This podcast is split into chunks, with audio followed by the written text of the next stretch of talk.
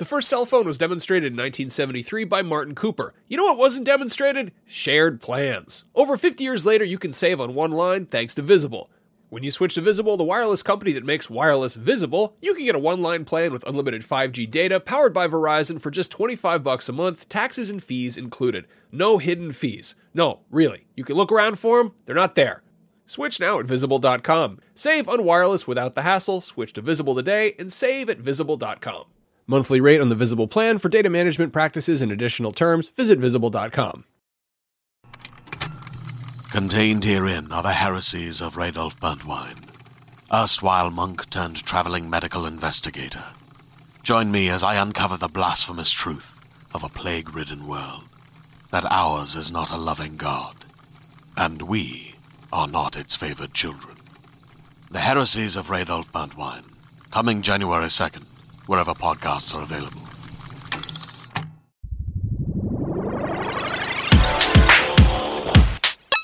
Users lose all sense of reality and enter another world. Remember, do not underestimate the power of PlayStation. Beyond. Beyond. Beyond. What's up, everybody? Welcome to Podcast Beyond, episode 333. I'm one of your hosts, Greg Miller. Alongside, he only does everything, Colin Moriarty. Beyond. Beyond, how are you? It's called a show. It's been a good day. Call it a show already? Yeah, yeah it's done. This Yesterday, I told you to shave the beard. Yeah. Today, it's not looking that bad. Give me look. Give me a chin up. Look up. Look, you're proud of yourself. Yeah, okay. If it feels a little on the sides, I think I'll be happy with it. Yeah, it's not going to. Is it come- when are you gonna shave it? Um, I don't know. All right, fine. I don't really know when I'm gonna shave. It's really itchy. I'm. I just haven't shaved it because I'm profoundly lazy. Yeah, I know that. Then over here, the goddess of girl fright, Meghan Sullivan. What's up? Hey, Meghan, you're making your return to Podcast Beyond. How are you? I haven't. It's been a while. It has been. Sorry, we've been busy. That's okay. You know how I always tell you, you, Sorry, you we've been busy. You always We've been want, busy. You always want to be on the show, and then I always forget because we always forget it's Beyond Day till it's Beyond Day, and then it's like, ah, and we run around. That's fine. I'm here now. That's good. oh God, what are you doing? Nothing. Oh, I already know what you're doing. Do you want it to do it now? No. You have something planned? Nope. Ugh. Uh, ladies and gentlemen, as always, this is uh, IGN's PlayStation Podcast, the number one PlayStation podcast on the internet.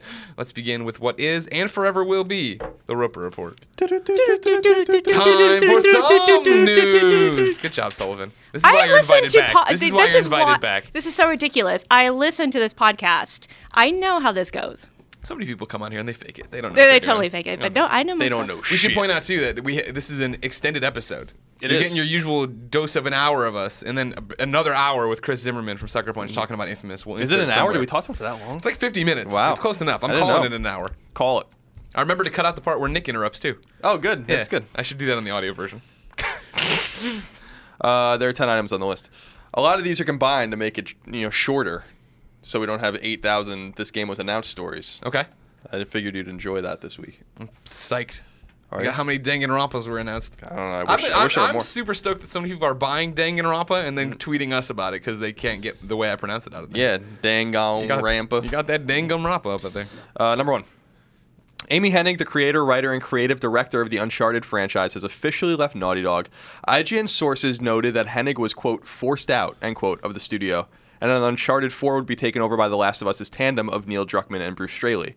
Sony confirmed Hennig's departure, but Naughty Dog took issue with Druckmann and Straley being somehow blamed for Hennig's departure, categorically denying it, and noting that decisions like this go through the studio co-presidents Evan Wells and Christophe Balestra. Sony Scott Rohde told IGN that he doesn't agree with the terminology, quote, forced out, end quote, and that, quote, things change and sometimes change involves very high profile individuals, end quote. Regardless of when it went down, we wish Amy Hennig nothing but the very best. What a shitty situation for all parties involved. And I'm not talking about IGN then and then Sony saying that's not how it happened or Naughty Dog saying. I just mean these three people and the the studio, Amy in general, right? Like we're lucky enough to have worked in this industry for a while, covered PlayStation for a while. Uh, everyone at Naughty Dog, stand-up human beings who I enjoy quite a bit. Let alone these three names being named. Let alone Amy leaving the studio after making all these Uncharted. It's just what a terrible week. Yeah, it's been it's a bad week. Yeah, I mean, we we personally know every single person we just talked about, Right. Um, and uh, you know, are friendly with all these people. Um, so yeah, I mean, there's not much more to add other than you know, it, it, it sucks to see Amy go. I mean, uh, I think she, I really think she helped catapult Naughty Dog into super relevance um, Yeah. with Uncharted. I mean, Yeah. I think a lot of people. Um, remember Crash Bandicoot? Know how well those games sold? Still probably the best-selling games actually. But then Jak and Daxter came out. Those games were good and they did well. But but Naughty Dog became critically relevant, I think, with Uncharted. Right. Um, Breakout hit. It's not like anyone was talking about how much better Crash Bandicoot was than Mario 64 or how much better Jak and Daxter was than Ratchet because that Yeah. wasn't happening. You know, Yeah. so like Uncharted was better than everything else that was coming out, and you know, um, I think they, you know, owe a great deal to, to her contributions. Yeah. Um, which and, you know, they hired her um, to do this, so. Uh, yeah, I'm, I'm interested to see where she ends up, and I'm sure she'll have no issue finding Oh, God, uh, a job. In the meantime, I hope that we have some clarity at some point about what happened. It seems like uh, Naughty Dog uh, and Sony have said their piece, so Yeah. um, Yeah, this Yeah. you know the Naughty Dog statement right is from Christophe and Evan, and it basically ends. Now we're gonna get back to doing what we do and making games, which you know I totally get. Right, that's the weird part about our business is that we fluctuate this fine line right between hey we're talking about how much we love video games and how great this is, and you should buy this game or you should avoid this game, and then all of a sudden we have to be like all these people got laid off and there's this drama and this is ha-, you know what I mean? It's mm. like we have such a weird enthusiast press relationship with everything, just news in general, that for them to have to do this. The big question, Colin, is what do you think this means for Uncharted PS4? Um, I don't know. I don't know what it means. I mean, you know, uh, Neil and Bruce, if they are going to work on Uncharted, both have experience already working on Uncharted. Right, they know that Uncharted series, 2. especially yeah, with Uncharted 2, which is considered by many, not me, but many, and not you, but many consider to be the best Uncharted game.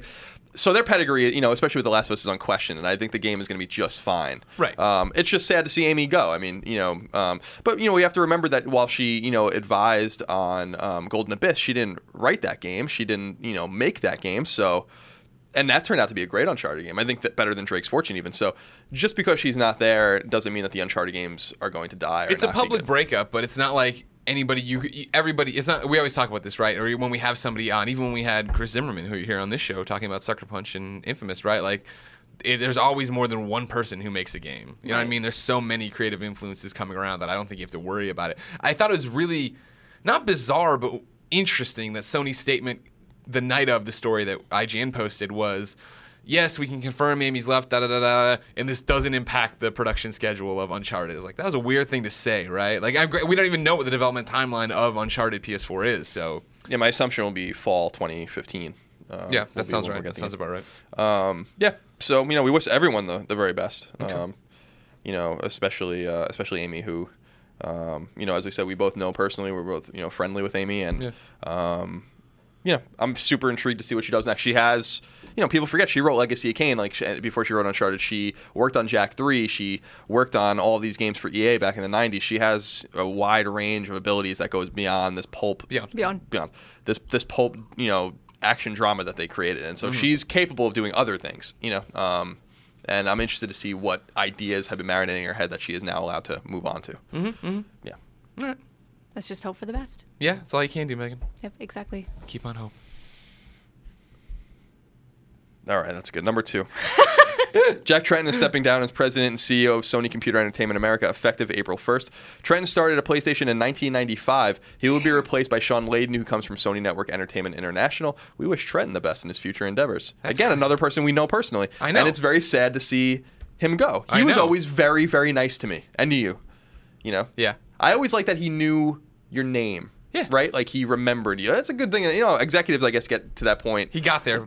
Well, largely because they have- shaking hands, remembering names. Yeah, exactly. Well, you you have to do that. How many Yeah, people does he know and meet? And you know, and, Yeah, yeah. but he was always super friendly and Yeah. um, you know, uh, sad to see him go. I don't know why he's leaving, but he wants to do something else. He was there for 19 years. I think that's that's the big thing, right? Like I, I talked a little bit about this on GameScoop, I believe, right? The fact that you know what else is left for him to do? How many more mountains are there? I think leaving during the PlayStation 3 era would have not put a sour taste in his mouth, right? But to go out with you know we had a, uh, PS3 struggled at launch, it caught up in the end, but in consumer mind share, right? It was never really on par. It was never surpassing Xbox 360. You had the PlayStation fans, but in terms of numbers and yada yada yada, I think now you come out with this PlayStation 4 thing, huge launch. You know you're way ahead of Xbox One. It seems like everything's going your way. Leave now on top rather than you know let, let the you know the flow of the industry continue. He always talked about that when I'd interview him, right? The fact that everything comes in waves and that you know it's you know, this never-ending process of repeating yourself and doing this. Should have Yeah. left after Vita came out. I'm sorry. That, No. was that was that was the king. That was probably the One. I was just gonna say I associate him so much with PlayStation, Mm-hmm. so it's kind of strange that he's leaving. right? Yeah, Yeah. it's gonna like that was the big conversation. Who's gonna host the E3 press conferences now? Yeah. Who's gonna come out at first and talk? I say Shun Adam. Adam probably not. I would say. I mean, I love Adam, but but I, I would say it would probably be Andy House. Um, See, I, here's the thing though: is I think that Sony's changed its perception, or PlayStation, the PlayStation brand has changed its perception with consumers, right? Like PlayStation 4, their whole ad campaign, everything was spot on, right? And the fact of, hey, everybody, we're PlayStation, we're games. This is what we do. We're really cool. Here's you know the Shu and Adam video of them exchanging the game, and that's really funny and ha ha ha. I think you bring out Andy, and I love Andy. Don't get me wrong, but I think he's he he seems very suitish.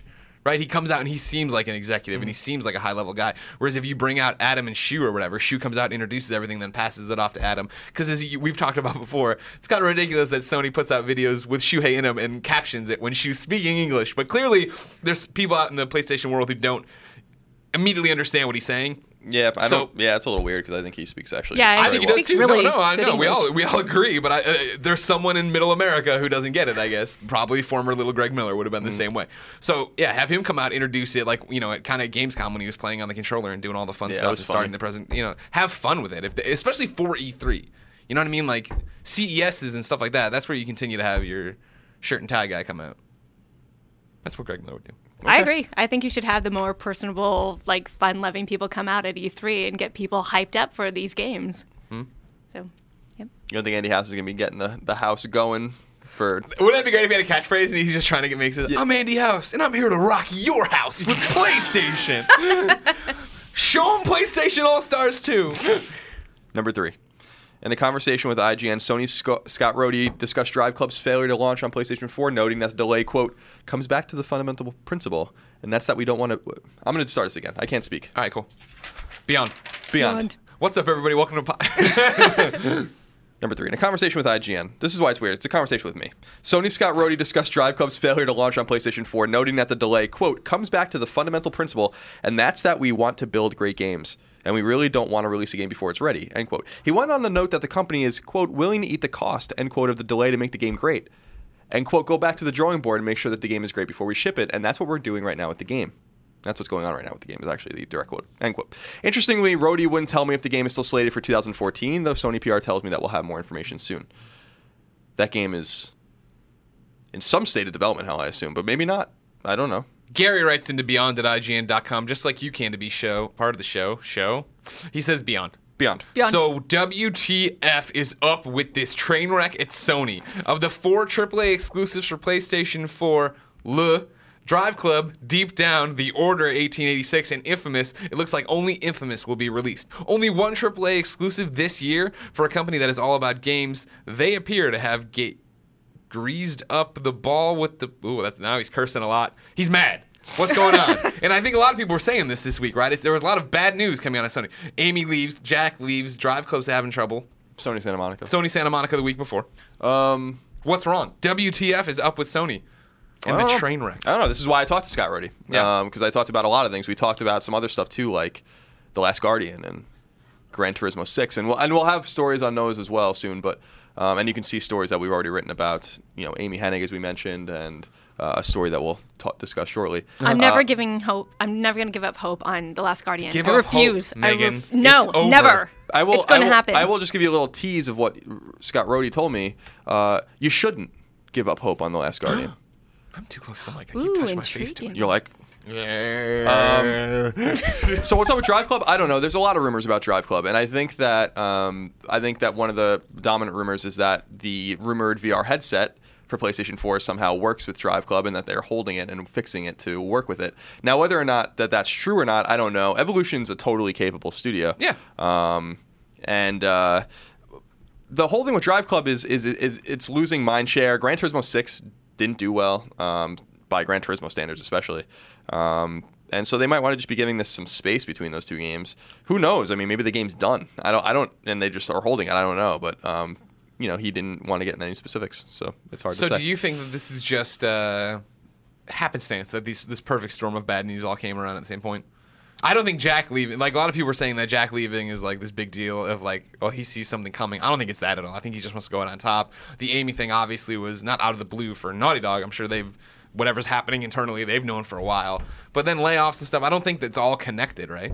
Yeah, I don't know. Some of it is probably. I think that uh, specifically um, Jack leaving April first is probably have to, has to do with the fiscal year.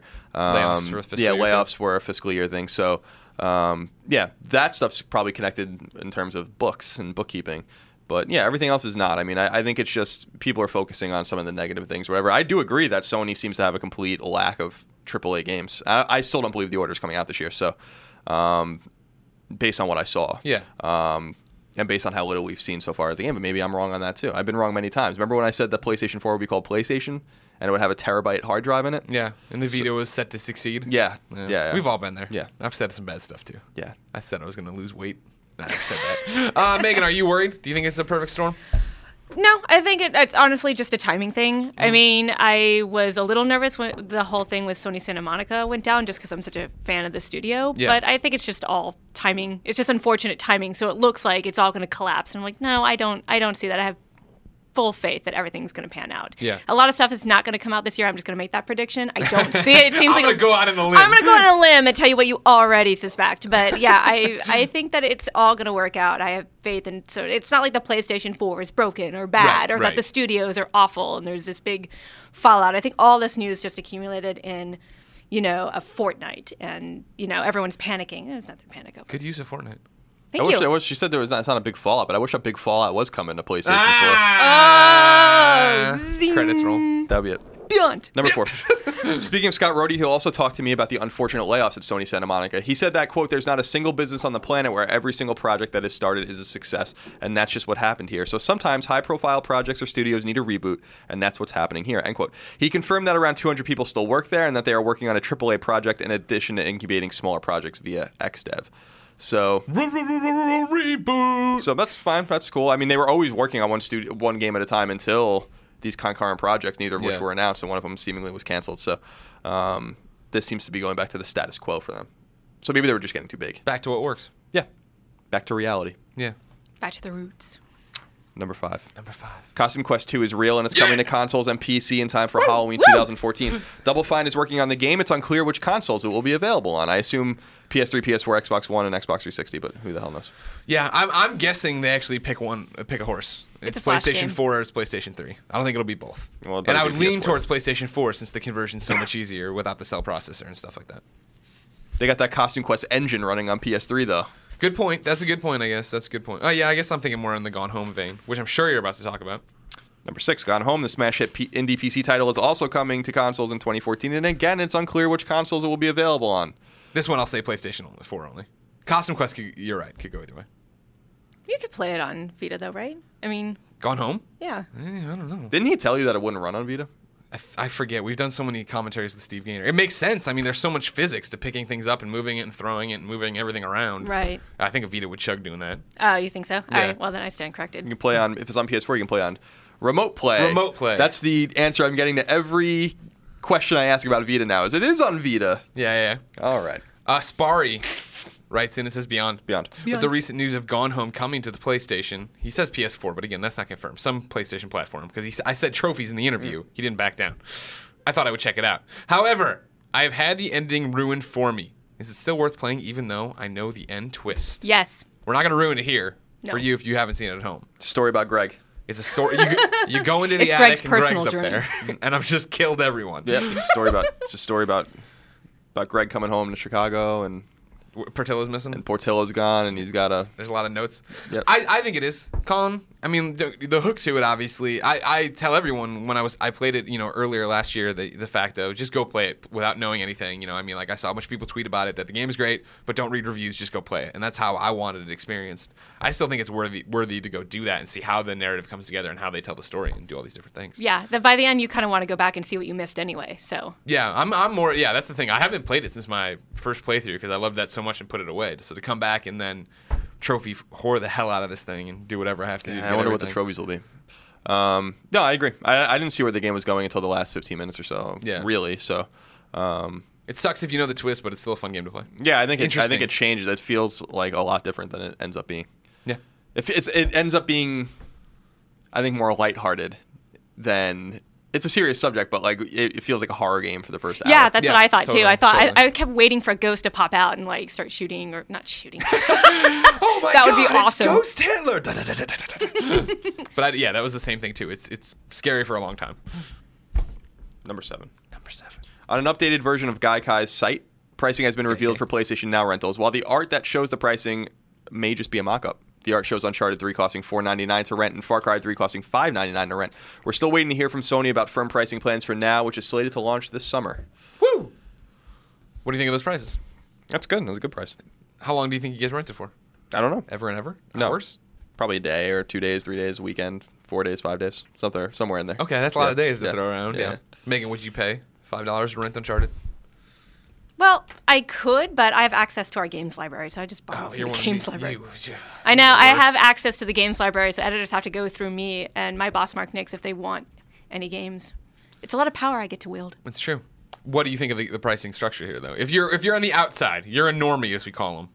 Yeah, I You're working at da- games what you call us. database at McDonald's, and they just you're you're chronicling how many French fries are in the back exactly and updating French fry objects. exactly tasty, very tasty objects, best objects ever.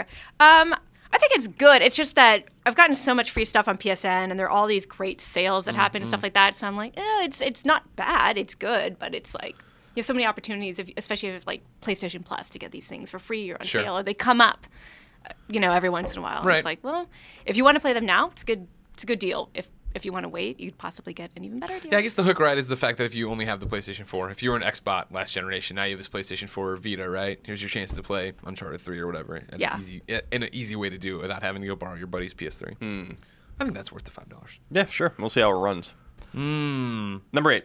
Infamous Second Son, which launches exclusively on PS4 worldwide on March 21st, is getting DLC. What the DLC is, how many DLC packs will be available, and when gamers can expect the DLC remains to be seen. You get a funny hat. I hope so. I think there, yeah, I think there's like a jacket you can get or Lots of something. jackets in But there. this is like quest-based DLC, so that'd be cool. Is it story or is it just quests? Well, like story, like campaign-based. I Okay, yeah. okay. As opposed to well, there's no multiplayer, so it couldn't be that. Number nine. Thank God. Yeah, no Many kidding. congratulations to Namco Bandai, which confirmed that it has shipped 1.1 million copies of Ni no Kuni Wrath of the White Witch around the world, officially making it a hit for the publisher as well as developer level 5. We'll keep our fingers crossed for a pro- uh, proper sequel. Yes. Proper sequel. It could you could do a sequel for that game. Sure. The Right. dad dies now. Sure. Drippy dies. Drippy does- It happened. The mom dies in the first four seconds of the game. I gotta tell this story. So if you know me, you know the story. But I'm always careful with spoilers because back in the day when Final Fantasy VII first came out, two hours out from the big event, my best friend spoiled it for me, and I still haven't forgiven her for that. So I'm Wow. always careful with spoilers because I still remember the bitterness of just like I can't believe you spoiled I think if there's that. something that happens in the beginning of a game, you're allowed to spoil it. I guess If it's, it's one of those things, if you're going to turn it on, right? sure, and that- but I just pretty much I, happens. I'm just telling you, The it's just- catalyst for the event. yeah, exactly. You But it's never like it's played muscle Kuni? memory. No, I did. Oh, I liked okay. it. Oh, I Oh. liked it a She's lot. just trying to protect everybody who I'm trying to protect people, Colin. I'm not. you should be playing Ni no Kuni. You should have played it already. That's true. What's wrong with you? The Chimera The Chimera. are aliens, yeah. kind of, but not really. They infect In humans. We've never seen them. The Chimera are the bad guys, but they're really not the Chimera. right. Never really and seen we'll Chimera. never ever see them because the series was canceled. to swing it back around to Infamous, like I was playing that and I think it was Mass Effect 2 on the PlayStation 3 at the same time, and they both Yeah. have Reapers in it, which I thought was hilarious Oh yeah. for some yeah, reason. Yeah. Yeah. Reapers were the hotness back then. Yeah, that was like the big trend. Whew. Everyone loved them Reapers. Number 10. You're no fun anymore. A bunch of new games for PlayStation ecosystem have been revealed. Beat 'em up, Foul Play is coming to both PlayStation 4 and PS Vita, and I love the name of that because it's about it, it all takes place on a stage, hence the name Foul Play. Uh, Are they and all up- chickens? What? Are they all chickens? No. Get it foul? Yeah. Okay. But it's not not a W. Mm. Yeah. Colin, And up- you're grumpy. I know. An updated version of an updated version of Guacamelee called Super Turbo Championship Edition is coming to PS4 as well as Xbox One, Xbox 360, and Wii U. Can't wait. Guacamelee fucking rocks. Yeah, it's Uh, really cool. Pixel Junk Shooter is being ported to both PS4 and Vita. Should do well on Vita, I suspect. Mm-hmm. And Rogue Legacy, already revealed for PS4, is coming to Vita as well. In addition, long ago announced Vita RPG Destiny of Spirits has a release date. It'll launch in North America on March 25th. I am super dubious of that game. So we'll Dubious? see. Yeah. Okay. Why? Uh, because uh, it's location based, and Vitas, most Vitas in the wild don't have 3G, and then you have to play it at home, but you don't want to play it. I just don't understand how it's going to work. Gotcha. And I played it at E3 last year, and I wasn't all that impressed with it. So, um, we'll see. Off your little list there, you know what I'm excited about? What's that? Pixel Junk Shooter. Really? Those were games I, w- I didn't get into on the PlayStation 3 as much as I thought I would. I play them at events and I was like, oh, this is cool. But when I'd come home, I'd want something deeper on the you know PlayStation big screen. So having them on Vita seems like a perfect no-brainer. That'll be awesome. Go Yeah. collect those little astronauts, everyone. Mm-hmm. Get them get them away from the lava. Yeah, shooters are good. Shooter, those are probably the best pixel junk games. M- maybe Better like we said, than except Monsters. monsters. Yeah, monsters was pretty good. Yeah. i like Pixel Junk Eden personally. You can leave. We're not gonna have All eating crap in here. You're gonna get here and start talking about 4 a.m. soon. Oh God, remember that? Yeah. What the hell was the point of that game? Remember w- remember Racers? Pixel Junk Racers? Yeah, it? and then they did another one, Did they? second lap. God, I remember how much Clint hated that when he reviewed it back in the day. But Pixel Drunk 4am was like, I guess an interesting idea, but like, why? Why? why? Why? I liked Eden because it was chill. Like when I was super stressed, I'd put that game in and just chill out. Yeah. You know. Yeah, I guess I can see that. Yeah. I'll give I'm it not saying it's a great game. Like let's give it a you know 10 out of 10. You know, but it's a masterpiece. That's it. That's all I have. Then I think it's time we tip our hats and go to the graveyard for the Andrew Goldfarb Memorial list of upcoming PlayStation software on all three platforms by the IGN editors. Yes, very good. Dun, Very good. dun, dun, dun, dun, Is the Undertaking gonna dun, burst through the wall? I hope so. My Andrew Goldfarb. What's that? What's that guy's name that Paul talks Bear. like that? Paul Bear. Right. I ask you that like every other week I know, it's for the past seven years. On PlayStation 3, Atelier, Escha, and Logy, Alchemist of the Dusk Sky comes out both digitally and at retail. What the fuck is that game? It's, a, it's the new Atelier Why did it? Why, RPG. why? Why do the titles have to be so complicated? I don't know, but those games do Because pretty well. Japan. If the question's Japan, the answer's Japan. Dark Souls Tool. Uh, Tool. Ooh, Freudian, Freudian slip. What's the Freudian slip about Dark Souls Tool? You think it's a you think it's a game for tools? Yeah, Dark Souls Tool comes to digital. now. uh, I, I just don't I don't care for those games. But I'm sure Dark Souls 2 is going to be very good for for everyone that 9.0 likes Dark Souls. IGN from Marty, huge fan of Dark Souls and Uh, Demon Souls. digital and a retail. See, I still think Dark Souls would benefit from being a more arcadey game. You know, everyone's like, "Oh, you don't." I, this is my favorite is when people are like, "Oh, you don't like hard games or you're bad at games." Like, come watch me play Mega Man sometime. Uh, No, I'm with you. Yeah. I, I I've played all of them a little bit. The Demon Souls, the Dark Souls. and- You didn't like them? Yeah, Yeah, yeah, I they just don't. cl- I mean, I'm not a fantasy guy to begin with, right? So when it's just like you're kind of like medieval fighting monsters, I'm already like, man, I don't really care this much. Right. And then you get in there and they're like, there's no story. Like I play games for story usually, so it's just like, eh, I'm gone. You don't like the atmosphere or anything? No, or- I mean I like the atmosphere. I respect it. I respect the hell out of those games. Right. Love the fact that people are so into them. Today, Vince and uh, Brian were having a conversation in another language. But it's just like when I talk about DC Universe or Titanfall, right? Right. Like you're talking about all these crap that nobody else understands if you don't play those They games. talk about Dota like that, and I'm Yeah, I like, know, it's they- a they- totally different language. yeah, they do that in like a science class. still don't even really know what that is. By the way, They got lanes and jungles. Oh. Uh, actually, I watched a Dota. Um, it was I think when they were streaming it one day, maybe a couple months ago. I watched it. Yeah. And I'm like, yep, can't do it. Yeah. And just uh, you know, teach Incomprehensible. it, teach his own. Uh, yeah, Dark Souls. I, I was the same way. I played Demon Souls when it came out after Bishop reviewed it. Yeah. And then uh, didn't really like it that much. I played Dark Souls and just didn't really like it that much. I just I like what they're doing. I like what they're trying to do, and I like fantasy. Yeah. Like so, the, the that kind of stuff doesn't bother me. It's just I just don't understand why it is so stiff and rigid. You know. Um, games don't have to feel like that anymore. Like I always say, like Resident Evil was so good back in the day because you couldn't play it. You know, like Yeah, so it had made those it take it's- controllers, Yeah, like, and it- and it made it uh, scary. Like you couldn't. But like in a game like this, like I feel like if it felt more arcadey and you had the difficulty on top of good gameplay, which I don't feel those games have, in my ex- ten. I'd have to disagree. You and I part ways right there. What? I, I think that with Demon Souls and Dark Souls, it has to get to the point where you click. It feels rigid at first. It feels, you know, I see what, what where you're coming from with the whole arcadey thing, but that's how I felt at Demon Souls at first and Dark Souls. But once you get past a certain level, it just it clicks and it's not rigid anymore. You start to learn the rules. It's all about a learning process. It's a really tough learning curve, but once you once you learn it, it really comes together, which is why they're so popular. I think you have to be patient with it. Like it's Sure. it's frustrating because it's like, oh, I keep dying and this really sucks. But then when you sort of get the rules of the world, it just it really comes together. So I don't know if it would uh, benefit from being arcadey. I think I think Yeah, I think it would, it would fundamentally change what it, It would is, right? fundamentally That- and that's what what, I'm always with me, right? When I start, when I hit the wall of like, okay, I'm trying again, and I understand what I'm doing, and I, you know, it's like a puzzle, right? How do I Right. beat this guy? How do I get around him? But then, even once I'm past him, and it's just like now there's.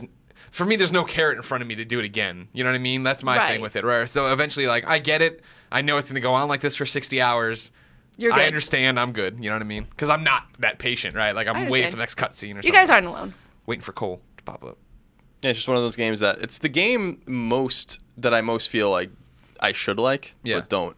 And I think a lot of people say that to me all the time. Are Like, you know, you like grueling hard, like grueling old school games and stuff. And I'm like, but those games were predicated on that kind of design in a more clever way, in my opinion. You know, like the way Castlevania 3 is hard is a much more clever way than the way Demon Souls was hard for me. You know, Demon Souls is hard and like, you know, like I say, like the stiffness of the game makes it hard.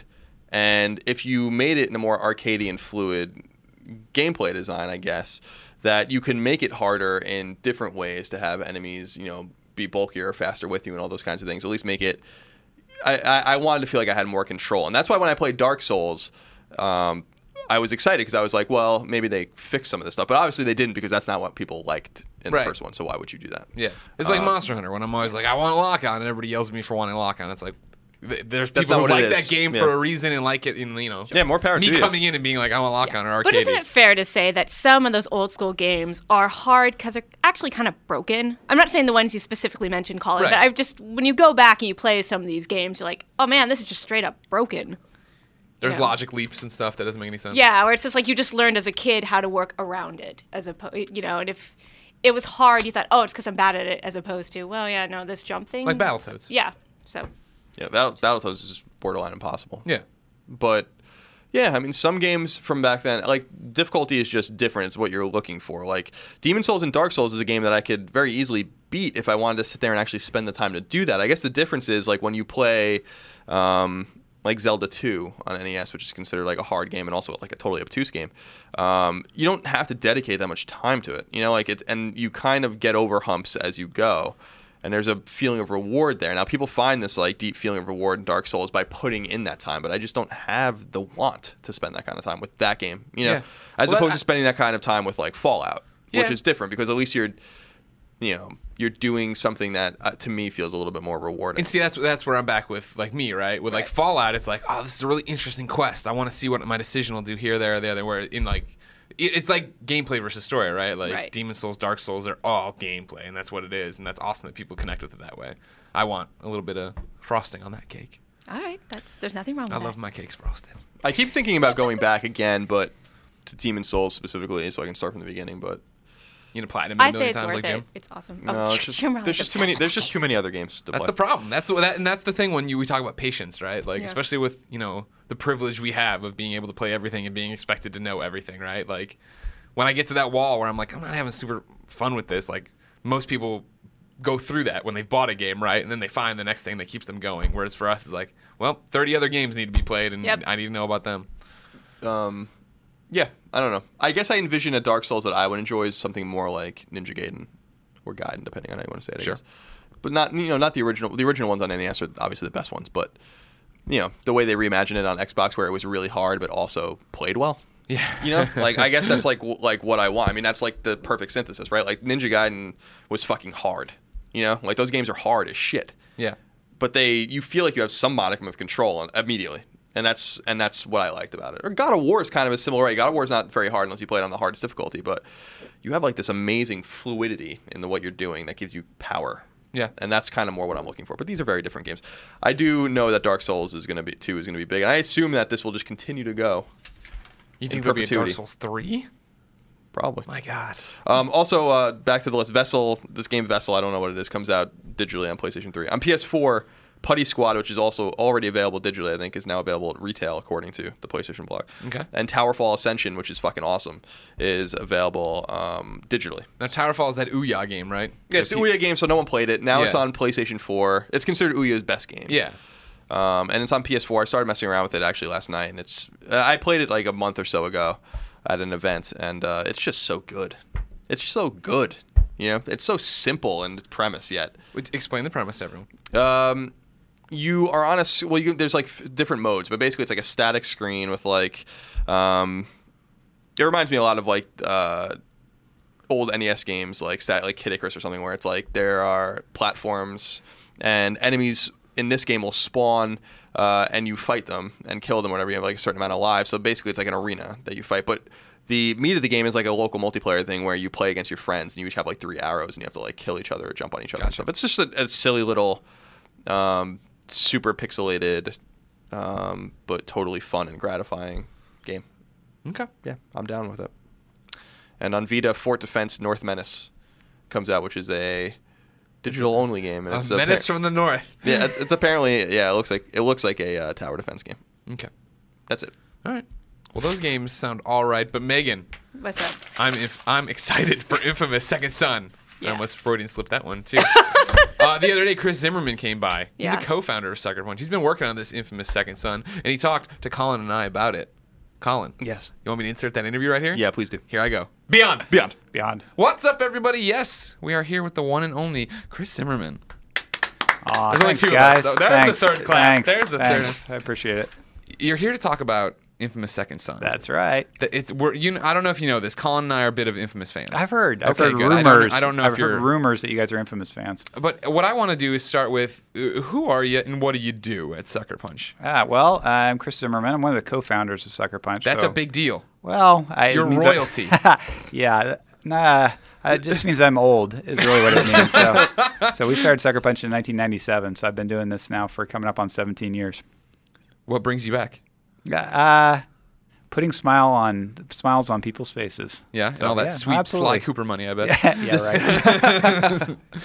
Um, Colin, Yes, you set all this up. I did. I'm very happy you did. Are 'Cause I- you? I'm very happy about good. Second good. Son. Oh, me too. I'm I'm so excited about it. What questions do you have for Chris? I have a lot. Well, so here's the thing. We'll, Here we we'll, go. we'll Here's lift the the, we'll thing. lift the veil, the curtain, as it were. I was just at Sucker Punch. I just saw Chris a few days ago for the history of Sucker Punch, He's which, heard all my material. so. which I'm going to be writing soon. Yeah. soon, like in the next month or two. Will it start in 1997? It will start in 1997. It'll start even before I was gonna say, 1997 right? Because, of course, Chris and his friends all worked at Microsoft. And so we're gonna we're gonna start them. from we're gonna start from there and work our way forward. But I guess I'm telling you this because uh, a lot of the question I feel bad because a lot of the questions we I had already asked. I talked to Chris this morning. I'm like, you're gonna have to answer the same questions on Beyond and then on the live stream And then on and Up then at on Noon. Up at Noon. And at the Noon will be questions more I asked fun. last Don't week. worry. I'll curse a lot and kick my feet around. Excellent. Great. But uh, one of the things that I saw that the readers were tweeting us today because we, we we tweeted out saying that you know Mr. Zimmerman's, Zimmerman's going to be here and and you know do you have any questions for him? One of the questions I, I thought was interesting that we were getting a lot is pertaining to Vita, not a Vita Infamous game, but how uh, you know remote play works for Infamous. And so, can you talk a little bit about about uh, did you guys is that something that's even in the pipeline when you're when you're making the game, or is this something you kind of worry about later? Uh, we I kind of worried about it later. You have to think about it a little bit, obviously, because the controls are slightly different. Um, they've done some clever things in the way they made remote play work, so that it's not so hard from a um, from the standpoint of a game developer like us. Um, in, in fact, it was kind of magical. You know, we we w- had the game running, and then finally, remote play worked well enough for us to give it a try, and it basically worked out of the box. You know, we could just plug it in and play remote. It was it's really cool, actually. If you've got a Vita, it's it's super cool to be able to. I mean, it works. I mean, just you're, you're like, well, is it going to be laggy? Is it going to be the same experience? And it, it is. It's it's it's phenomenal, actually, how close it is to just sitting in front of the TV and playing on the PS4. Did, did you guys uh, create a special interface for, for Vita or whatever? I know that Assassin's Creed 4 did that, and a lot of people really enjoyed that, but some games just parlay over to Vita without any upgrades. So is there like a special button map or something like that? Yeah, they're just uh, just button maps. You know, uh, figuring out how you know, what does it mean because uh, the the buttons are a little bit different on the Vita, so you just have to figure out what goes where. So Okay. Gregory, Yeah. How what do you have to ask? Oh my gosh. So, it- it- at what point are you going to drop the act and just say that Cole's back in this game? He's got to be. Don't I? There was a lightning, but you said the the good annon's the canon ending. There's a lightning bolt, looks like a three. You, I already know. You can just tell me that at the end of the game, Delsin's going to come around a corner and Cole. I, I have nothing to say. Yeah. But what about Zeke? Greg, Greg, Yeah, do you- where's- Greg, where's do you he? want Cole back? I, I I want a cameo. I don't want to fight him. I hope Yeah. it's, I hope the enemy, the overall enemy, isn't Kessler. But Mm. then I'm not even against that so much because I'm sure it'd be cool. Like, I'm I'm just excited to play it. Here's the thing about it: is you guys have done a good job this time around with not showing me jack shit. I don't know what's happening in this game. I know two powers. strategy. It was called the uh, Greg Miller strategy. Yeah, well, if you show Greg, Miller- Greg. you show Greg very little, he can't bitch about it and make you change it. No, actually, we, we kind of felt like uh, on uh, Infamous 2, we, we, we told people too much. You know, Mm. we, we were so excited about all the stuff we managed to get in the game. Yeah. We wanted to tell everybody about it. And by the time the game came out, there weren't any secrets. You know, you, you played through the game and it was like, well, yeah, this is great, but I've seen it before. You know, or Yeah. this is really fun, but you know, I kind of expected it to be fun. And we really wanted you and Colin and everybody to have this uh, experience of experiencing something for the first time, right? Yeah. So, like, I remember playing um, Uncharted 2, right? And there's this point where suddenly you get to play as Boy Drake, and that was super. I had no idea Right. that was coming. And so when when I it, it, you know it fades up and there's this boy there, I'm like, oh wait, oh no way, I got to Yeah, be. Boy Drake. This is super cool, and it was cool because it was a surprise. I mean, it's cool on its own, but it was cool because Sure. it was a surprise. And we wanted to make sure that people had that, you know, with Second Son, that that there was stuff that they had no idea was coming. So. Hmm, I like that. Yeah, I like that a feel. I feel like we I, I feel like compared to Infamous 2, he, you know, he, you're exactly right in the sense that we've seen so little. You know, like that makes me more excited to play it. When I was at Sucker Punch and I played the portion we'll show in the live stream today, um, I almost wanted to not play. And like, you know, I was like, I played it for like 10 minutes. Like, I don't really want to. Like we're so close now. Like Yeah. why ruin Yeah. it now? Yeah. You know, but the truth be told, it's out of context. You have no idea what's going on in the story. It's just fun to like play. And, it, and what I really like about it, and I think it was intentional for you guys, is it feels like Infamous. Like like it just all came back to me. Mm-hmm. You know, like it just the way it feels, how yeah, you the how sense you of fluidity and Yeah. flow, you know, that which is what we really try to do, right? We want to make it feel like you're just flowing through the city, right? That you think it and then you go do it. We say that, but I mean, how easy is that to pull Oh, off? it's a pain, man. It's, it's super hard Because that's that's the one thing everybody I talk to about the original Infamous games, right? They're like, well, I didn't like I didn't like True I didn't like the story, but like the game was fun to play, yeah, right? Yeah, yeah. And you kind of see that when you, you know it's kind of the core of our message. You know, you, you see the gameplay spot that we have out on the on the internets now, um, and the taglines "Enjoy Your Power" because it's really kind of where we started on Second Son. We really wanted to to make it about the joy of having superpowers, right? That you really wanted to feel like Delsin was just having a great time, and that you know vicariously through him you had a great time. Right. Um, so everything really kind of revolves around that sort of idea of being a superhero is awesome. So I've talked to you guys obviously a lot about this game and other games in general, and you talk about the fact that. Like at at E3, when Billy shows me the demo and he's, we- I'm geeking out to him about how great it looks. I talked about how that great moment in that E3 reveal where Delsin pops up in the air, right, smiles at the camera, Yeah, and comes yeah, and yeah. smashes. And he says, "Yeah, that was the big problem with Cole, right? That Yeah. Cole wasn't happy to be a superpower, superpowered being, right? He didn't know what he was He doing. was super grumpy. But Um, did you? Was that one of those things that's like hindsight's twenty twenty when you were making Absolutely. the game? Okay. Yeah, you know, we we um, you, you don't know, right, when you start making the game, right? You don't know how it's going to turn out. So you have an idea of who the characters are and why they are the way they are, right? So with uh, with uh, Cole in the first game, w- we really did start with the idea that you woke up, Cole woke up, or you woke up in the morning and you had superpowers, and how would you react to it, right? Yeah. And Cole definitely feels the burden of this, right? That he didn't ask for this, and that if you, you know, remember the beginning of Infamous, he like there's this huge disaster that happens because of him. So from the very beginning, from the time you press start, you've destroyed half a city, um, and and that that burden weighs on him, and you know it kind of becomes discordant with what you want as a player. You, you really want to be a superhero, and you want it to be fun, right? You don't really want to have somebody complaining about what a burden it is to have all this awesome power, right? Yeah. And so, you know, we were able to tweak that a little bit with uh, Infamous 2, where he's a little bit less grumpy, a little bit more enjoying things. He had a short sleeve shirt. That was the real problem. Is he was really hot jumping around in that jacket. You had him in a leather coat. That's right. were He wasn't thinking? showing off his tattoos. So um, that, by the way, is um, you, you know one of the things that's where you, you you don't really realize the awesome power you have until you see someone uh, you know with a selfie of their uh, Cole McGrath tattoo. Where they just copied your tattoo from the game. You're like, wow, I didn't realize what awesome power I had here at my fingertips. So, I mean, yeah. Does that? I have to imagine making a game's got to be a weird experience, right? Colin and I talk about this all the time. Like, you know, we we, we put out so much video content. This- Granted, there's nothing to it. We're just talking, right? And people are like, "Oh, it's great," or "That sucks," and whatever. And we get used to it, right? But then you guys put it out, and whether the reaction is. Uh, dear sucker punch, I hate you so much. Or if it's like they get a tattoo, like when you're making a game, is it easy to understand the impacts you're gonna have, or that you could like, no, yeah, no, it's um, it's hard because you kind of go dark for a long time, right? We really haven't talked to the public about things since uh, Festival of Blood came out, um, and so now it's been two years, two and a half years almost, and we've been working that whole time on something without really being entirely sure how people are going to react to it. Yeah. So you know, it's it's it's super gratifying to put out what you've been working on so hard and and see people have a positive reaction to it. Um, but at the same time, you know, we, we, we really do care about um, our fans. You know, w- w- that's who we make the games for. Um, and it's important to us that the people that are invested, like you guys are, in Infamous, um, the idea of Infamous, that we meet people's expectations. Um, and so there's a lot of pressure. We put a lot of pressure on ourselves to, to, to meet those expectations, to make sure that the people that have enjoyed Infamous games in the past really enjoy Second Son. So you know, we're, we're biting our fingernails a little bit right now. You know, we, we, we, we've seen people play it, right? We've done focus tests. We've had people get their hands on it at various press events. So we know people are liking it. But until it's actually out there and we really let people see the whole thing and let them react to the whole experience, um, you, know, you just don't never know how it's going to actually work out. So you talk about expectations. Is it is is it different right now launching Second Son? Because I mean, you are in It a is. completely different place. It- I, yeah. I, I, you know that I, I ask long-winded questions, but the story I always had right is that when I first really got to hang out with Nate at one of the the pre-release parties, and I was talking to him, I was like.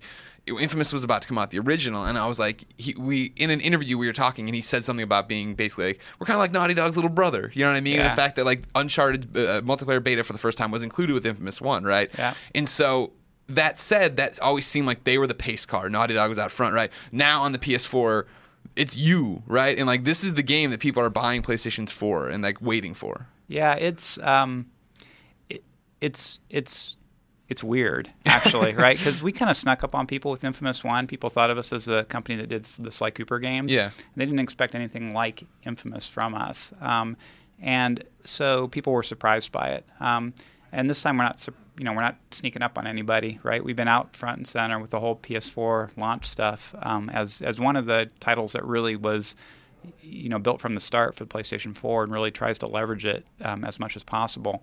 Um, so yeah, it, it adds a it adds an extra level of kind of pressure to the whole thing um, that people's expectations are really pretty high. I mean, it's been fun. A lot of it's been fun, right? Where we'll put um, we'll do some captures. Um, and um, there'll be NeoGAF threads about the captures, and everyone's like, "Oh, this is clearly fake. This is they're not. This isn't real. There- This is all this is all simulated gameplay, right?" Yeah. And so we're just cackling back at Sucker Punch, saying, "No, actually, that's all real. That's 30 frames a second, baby." Um, so, um, so that's that. That's been fun. That's been fun. And it, it- the truth is that the game the game is spectacular. So when it's out, you know, I'm super confident that people are going to look at it. I, well, because I, I do, right? I, I wander around the studio and I'm the development director. I'm actually kind of supposed to know how this stuff works. Yeah. And I look around and I see something in the game. And I'm like, wait, wait a second. I, how how are we doing that? You Right. know, I'll be like walking, running down the street, and I'll see, I'll see like reflections in the puddles of stuff, and I'll be like, wait a second, that's not even on the screen. Where's that coming from? How how is that happening? When I got So- that tour at PAX and we got to walk around and we got like a step by step, station by station tour, and we got to the one where yeah, this they, they were showing how like that I don't even know what they call it, but that silver ball and how it creates reflections Yeah, in the world. I took that screenshot and Instagrammed it, and I screen you know with my iPhone I took a picture of a TV screen and then put a filter on it, and people were flipping out that that was Yeah. real. And like to have that on your 16 inch TV screen is going to be crazy. Like to see what that looks like. It's super cool. I mean, you you sometimes you just have to stop and look, um, and because it, you know, when you're playing the game, you're, you're you're focusing on the game, right? You're in the moment. Yeah. You're doing all this cool, you know, superpower stuff. You're seeing all this stuff happen, and it's only when you kind of stop and just look, and you're like, wow, this is a this is a video game, right? Yeah. I, it it can look like this. I can sound like this. It can play like this. It's just, it's cool. You lose track of that while you're playing the game. You're just focusing on having fun. Uh, it's only when you stop and look at it, or when you wander past someone's desk, for me, that you're just kind of like bowled over that. Not only that it's possible that, but for me, you know, as one of the guys who worked on it, that we did it. You know, Yeah, yeah. It's super cool. Uh, it's funny because when I when I played last week, I hadn't played it since E3. Um, when we saw it at Santa Monica, I let Vince play so he can get his hands on. We can get a different opinion. You gave uh, him a breadcrumb. I gave him a breadcrumb. Like, Here "Here you go, king's buddy." plate. yeah, just wiped it on the floor and he eagerly went and picked it up. Um, and what you know, I I was playing and and what I was so blown away about, what came to my mind was that it's the same feeling I felt with Infamous and especially Infamous 2, which is that I don't even really want to play the story right this minute. You know, I don't want to like Yeah. the, the markers there on the on the HUD. I know what I'm supposed to do, but I'm just walking around and looking and panning the camera and like the, the same kind of stuff. But the, the wonder that I was filled with, you know, even though Ken's standing there, I know he's going to kill me if I don't start playing the game soon. So I'm just like I'm running, you know, towards Papers yeah, rolled yeah, up. He's had his hand. Calm, man. Come on. but I just and I remember remarking to him at one point. I don't even know where we are in the game. We'll see, uh, our readers will see it during the live stream. I was on top of a building and there's just this cityscape in the in the in mm-hmm. the far and you know in the background, like way far away. And I'm like, can I go there? And they're like, yeah. and I was like, Jesus Christ, how big is this place? Yeah, the world. So, yeah. so, like, how big is Seattle compared to Empire City or New Marais? It's a little bit bigger. Um, that wasn't our, you know, the the thing about um, the game design and the environment design is you you want to make sure that um, for the infamous games, it's it's about action, right? It's it's not about long journeys. You're not going to have to drive through the desert to get to our version of Las Vegas. You're just there. Um, and so the size of our city gets determined really by how long we we want it to take to get from one end to the other. And so that's you know maybe 50% bigger in this game. Um, so it's bigger, um, but it's not radically bigger. That's Right. not that wasn't our focus. Um, it ends up you, you kind of want to know the place, right? And you want to be able to move around it. You want to be able to get from one side to the other. We want you to focus on the action, not on navigation um, or not on long distance navigation. For me, like you know, when we were doing the demo and getting, I'm not even playing it, but just seeing like you, you guys pull the map out, you're like, oh yeah, you can go to that island eventually, but this is yeah. you know Seattle, this is where it's happening. What I want to do is go do all the different parts. You guys, you know, from what I understand, did a lot to make sure every district of the city feels different. I want to go to the woods and see what that's like, but then I want to run Mm-hmm. Yeah. and obviously climb the space needle. Yeah, yeah, it's uh, we we did, and I think you're going to enjoy it. You know, the the different parts of Seattle have, well, and for us it's fun, right? Because it's Seattle, so you know, Yeah. it's where we are, right? We we live there, and so um, we kind of do know what the spirit of each kind of part of Seattle is, and we can take the parts that we think are interesting and and kind of toss them together into into our kind of uh, mashup of Seattle. Um, Speaking of Seattle, Jacob tweets at Game Over Greggy and says, "Why use a real world city like Seattle? What kind of different challenges did this make for you and your team? um, it, well, it's our hometown, right? So Yeah. that was fun for us. Um, So you're lazy. You just want to. I need reference photos. exactly. Go out to get drinks. You know, I don't it's know. true. Actually, we can just walk outside the, the office and take pictures of buildings and, and have some good reference for it. So it actually is convenient. Um, we thought that the hardware had gotten to the point where we could say we were doing a real city and actually pull it off. Yeah. is, is the truth. You know, when we were doing um, our version of New York for Infamous One, um, if we'd called it New York, people's expectations are different, you know, than if we called it Empire City. And we were closer with Infamous 2. It's a little bit more New Orleansy than Empire City is New Yorky, but we felt like um, with Second Son, we actually could pull it off. We could actually make the Space Needle and actually have you believe it was the Space Needle. Yeah. Um, and you know, for Seattle in particular, in the past we just haven't had the, the enough enough horsepower to, to build the technology to do rain, and clouds, and overcast, and reflections, and all the other things that you really have to have if you're going to say the game's in Seattle. Now, did you know from the beginning when you guys picked Seattle that you wanted to go and get local businesses in the game? Because I think this is the did. coolest thing. We did, yeah. We walked around. Actually, the first one we got, believe it or not, was the Space Needle because we Really? yeah, yeah, because somebody owns it, right? Yeah. So it's just- Colin, I think. Yeah. Exactly. uh, You're welcome. So we appreciate it. Uh, so we, yeah, we we we uh, got Space Needle first because we were like, yeah, we can't really call it the Space Needle, or we can't call it Seattle unless it has the Space Needle. It's one of the few things that people can you know reliably say goes along with Seattle. And we don't want to have like the Galaxy Tower or whatever. Sure, sure, right? sure, so, sure. So that was first, and they were surprisingly amenable. You know, The- Really? the, people that run the Space Needle were like, yeah, sure. Um, there are a couple things you're not allowed to do, but um, You can't knock it down, I'm you sure. can't knock it. Actually, that's actually not it. You could Really? ac- we could actually have knocked it down. We actually asked about that. Okay, so then I'm gonna, my next guess would be like nobody can die from it or something. You can't Yeah, toss anybody out of it. We can't let you jump off the top. Gotcha, Is gotcha, the gotcha, answer. gotcha. Um, uh, and then uh, the next thing actually was the monorail. Um, Seattle has monorail, Yeah. and uh, the ferries are actually run by the same people. So we got that next, and then we started diving into the local businesses, um, especially the ones that you know that are part of our picture of Seattle. You know, Yeah. Pink Elephant Car Wash Right. is the is the cool one. Who's planning to sell the game? I heard. Yeah, they are. Yeah, you're gonna be able to buy the game at the Pink Elephant Car Get Wash. Get your car so- washed and get a game. Awesome. Exactly. So cool. Exactly. Yeah. I think it's on. Uh, it's on Denny Stewart, one of the city streets in downtown Seattle. So Was this uh, like, was this a really expensive undertaking? I'm not looking for a figure here. Okay, good. no, it was just you know, it wasn't about money really. It was about finding people that kind of got it. you Yeah. know, and not everybody did, right? You know, there are some businesses that we would have loved to have in the games. I'm not allowed to name names. Um, that where it just didn't work out. You know, people didn't quite get why it was going to be fun to have their game or have their business in the game. Kyle tweets at Game Over Greggy and at IGN and says, Chris, is this the open world game that finally tells a powerful narrative? so he's giving you the benefit of the doubt, but then kind set of me up. insulting your former games too. Uh, nar- narrative's hard for us to predict, right? You know, Yeah. you, you have to see, you have to let people play and see, right? And so we do test it, right? We have we have uh, focus tests. We have people sit down and play, and um, people have really enjoyed the story. They think it's great. They really love Delsin and Reggie and the relationship between them. Uh, so there's a lot that people re- really react strongly to, but until it's actually out there and you know, uh, you know, millions of people play it in the wild, we don't know for sure. So I certainly hope so. That's been our goal, obviously. Yeah, I mean, you went really far this time with like it's the cutscenes, right? The, and even just the gameplay of watching face, like I'm talking about with you know uh, Delsin about to hit down. Like you know, you bring in Troy and you bring in William and you put you know you put all these balls on their face Yeah, and you, yeah. you know capture it so that when they smile, you have everything. Yeah.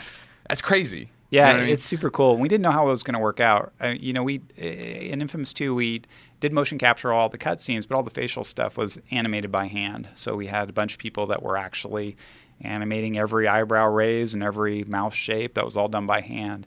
Um, this time around, we took a more of a you know big tech Hollywood approach to it, and we did full performance capture. So we had um, we actually had vacuum formed plastic masks made for each of our main actors. Jeez Yeah, and they drilled holes in known spots on them, and so every time we went into a shoot, um, you know, Troy Baker had to sit still while they held a plastic mask over his face and put little dots all over all over his face. So, uh, and uh, you know, you know Troy, that I'm sure that was Sitting still for him, day. yeah. And I'm sure Travis didn't let him off the hook, probably poking him in the ribs. talking too for a while. That was probably the hard part. Um, That's probably really nice for you though. so, um, and then we could use that. Um, then there were little cameras attached to their face, and we could actually take pictures of all those little dots. And through a, a whole bunch of technology that I won't go through, um, it, you end up being able to play that back in game. So uh, when you're watching the cutscenes um, in the game, uh, we're actually animating every single vertex, every single point on on Troy's face, um, 30 times a second. So, and there are 20 something thousand points on his face. So it's it's crazy how much data gets slammed through. it, it's oh, it's like it's like you. I mean, it, it's technology, right? So it's like you're at PlayStation 4. It's awesome, you know. It's whatever, and we say words, and it, well, you're like, well, how's that actually going to change my experience as a player, right? Well, this isn't. This is an example. You know, it, we we couldn't do this before. We just couldn't get that much data through um, the system on the PlayStation 3, so we couldn't actually run it that way. Um, and as a result, the performances are, you know, there's a distance between you as a player and, and, and the actors. Um, even for the, the really great games, we've all played, you know, really great PlayStation 3 games and, and really gotten into the story. Um, but, you know, there's a level, there's a layer of, of, of technology that was clouding things. You know, it was like a little Vaseline, you know, over the lens. Yeah. A little soft focus. And this time around, you know, this performance capture approach, we can get rid of that. It's just more clear. You can actually see the actors act now. You know, you, you look at them and you can see the emotions on their faces while you're playing the game. Um, and since you can, you can be a little bit more subtle. You know, if you're if you're like old school, you know, go back to PlayStation 2 and you're doing a cutscene, you kind of have to have the players say what they're thinking, right? You have to say, now I'm mad. Um, Yeah.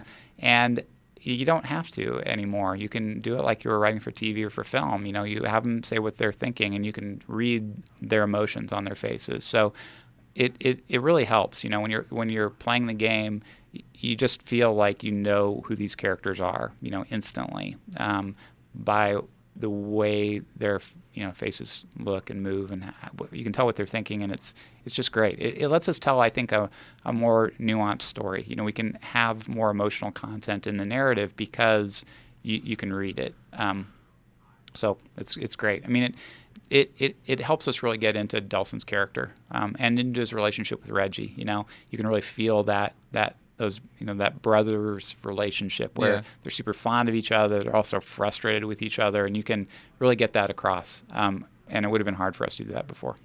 Yeah, and I, I mean that was the thing that I took away most. I think I actually turned to Ken when I was playing. I was like, Jesus Christ! Like, like on that big screen you guys have in your demo room or whatever. I didn't quite appreciate. It's obviously a beautiful game when you see it at E3 on the smaller TVs like this one here, but what was on that big screen and, and Reggie's talking to Delsin and just the skin textures. Like I was actually blown. That was the what I was actually blown away most about is that they have like little birthmarks and imperfections. Yeah. And like I was like, my God, like you know that's and what what I was so blown away about when I was thinking about it on the on the plane later when I was coming back from Seattle was this is a game that's coming to PlayStation 4 four months after PlayStation 4 launched. We think about Drake's Fortune or whatever on PS3, which was you know over a year after PS3 launched, and how beautiful we thought that game was. And then you look at Uncharted 3, and Uncharted 3 makes Drake's Fortune look not good anymore. You know, Right. and like it seems like you guys are so far ahead of the curve now. Like it makes me even more excited to see. You know, once we play Second Son, we, we, we really d- jump into it. Once and we then get move- through this garbage to see what really well, the like, system can you imagine like what- can you imagine what Sucker Punch's next game is going to look like? You know, or like what Naughty Dog's next game or Santa Monica's yeah. next game is going to look like because they're all learning from each other and Yeah. iterating and stuff. It's like, Yeah. I was like blown away by that. You know, Yeah. It's Um, exciting. You know, it's it's um, i it, for people that are buying you know, the PlayStation 4 now. You know, I, I hope that Second Son gets them excited. You know, like Colin is about where things are going. You know, Right. this is why you buy a new console to get excited about what's gonna not just what's here now, but you know where it's going to be in a couple years. Um, I we certainly have a lot of ideas about where, where we're taking things. We're nowhere near the, the point where we feel like we've done everything we can do on this hardware. And, you know, getting other studios who are also making that level of effort, you know, the Naughty Dog guys, Santa Monica, Guerrilla, the other Sony studios, you know, we all push each other. You know, we all look at w- what each other have done and said, okay, well, that's the new bar. um, you know, what are we going to do to top that? Um, it's it's it's a friendly competition, I think, between all video game developers to to to, to move the industry forward. Speaking of new ideas, Brian Bell tweets at Game Over Greggy hashtag Beyond. Beyond. Thank Beyond. you, Chris. Was there ever a thought going into development for PlayStation 4 that you'd pursue a new IP? Was did you always know you wanted to stay in the Infamous universe? We um, did. Um, we, we we wanted to stay and do another infamous story. We didn't feel like we'd told all the infamous stories we wanted to tell. Um, you know, we always talk about what we're going to do next. It's always open. You know, it's one of the great things about being part of Sony. Sony has such a you know long-standing commitment to to really um, uh, unlocking the creativity of all their internal studios. Um, so we're never instructed, oh yeah, you need to you need to do another thing in this in this series because that's what we need from a business standpoint. It's really more of a from a creative standpoint. What story do you guys want to tell next? You know, where do you guys want to go? And we were we were excited about doing another Infamous game. We thought that, you know, starting again with a new character um, on the new platform, um, we were going to be able to do something special. Um, we were super excited about it. And uh, you know it's worked out right? I mean i think that when we were starting working on second son we were thinking about it not in terms of being a game for the people that have played infamous 1 and infamous 2 i mean clearly it's for them as well but for everybody who was buying the new platform you know everybody that had a new ps4 and was looking for something exciting to do with it um, we kind of had both audiences in mind from the start. Um, and so kind of rebooting the franchise a little bit going to a new character new idea of what the game is really opened some opportunities for us where we could rethink, say, the control scheme, which is actually pretty different in the new game, um, so that it was simpler, so that it was more approachable to people that hadn't played the previous games in the series. So, like when you're talking about you know rebooting in a way, wa- it- it- was this something you came to on your own accord, or was there like because I, I find it fascinating that like Killzone comes out and it's not Killzone Four, you know what I mean? And you guys Yeah. come out and you're not Infamous Three, and then Uncharted, whatever the hell the final name will be, but it's just Uncharted, right? Like it seems like with the new console, there's this movement of like let's give people a starting off point. But I didn't know if like you know Shuhei sh- knocked on your door one day and was like, hey, by the way, drop the numbers. Uh, no, not so much. I think that it's more, you know, parallel evolution, right? We're all facing the same um, uh, state of the world, right? We all have the same goals in mind, um, and so I think a lot of people um, came to the same conclusion about where where they wanted to go. You know, you wanted to rethink things a little bit um, to make it fresh, I mean, because you don't want um, someone who bought the PlayStation 4 to say, well, you know, I didn't play Infamous One. I, I have no idea why everyone should, right? So, but you know, apparently there are people who haven't. Uh, and th- and so I don't want to play Second Son, and we didn't want anybody to think that. You know, we wanted to build a game for that person that was coming to the infamous franchise fresh that had never played one of the games before. Uh, the other studios are, you know, a lot of them came to the same conclusion. One of the things I'm, I'm most curious about, you know, because we talk about this kind of autonomy um, with all of the first parties, I hear this from everyone I talk to. Um, with the DualShock 4 specifically, you guys actually use the touchpad in the middle, and I, I think you use it somewhat cleverly, um, you know, to, to absorb powers, neon or smoke, for instance. Was there any pressure from Sony to utilize that, or is that something that just kind of seemed obvious to you to, in, a, in a sort of iteration from DualShock 3? It was um, it was exciting for us. We didn't get pressure um, to use the, the pad. Um, we um, you know we we were super excited about the new controller. You know, we talked about how excited we were, how awesome it is, um, and uh, that was the part of it that we got most excited about was the touchpad and what could we do with it? How could we make um, the game better? How could we make the player's experience better using the touchpad? We we focused on um, the times when we kind of wanted to take you out of the flow of action. You know, usually when when you're playing the game, we want you to forget about the controller, right? We want it to just be like it doesn't exist. That you just think about doing something and then Delsin does it. Um, the touchpad's a little bit different for us. We wanted you to actually think about using the touchpad. So we use it in Second Son in the times where you're not really using it during combat. You're not using it when you're under a lot of um, pressure.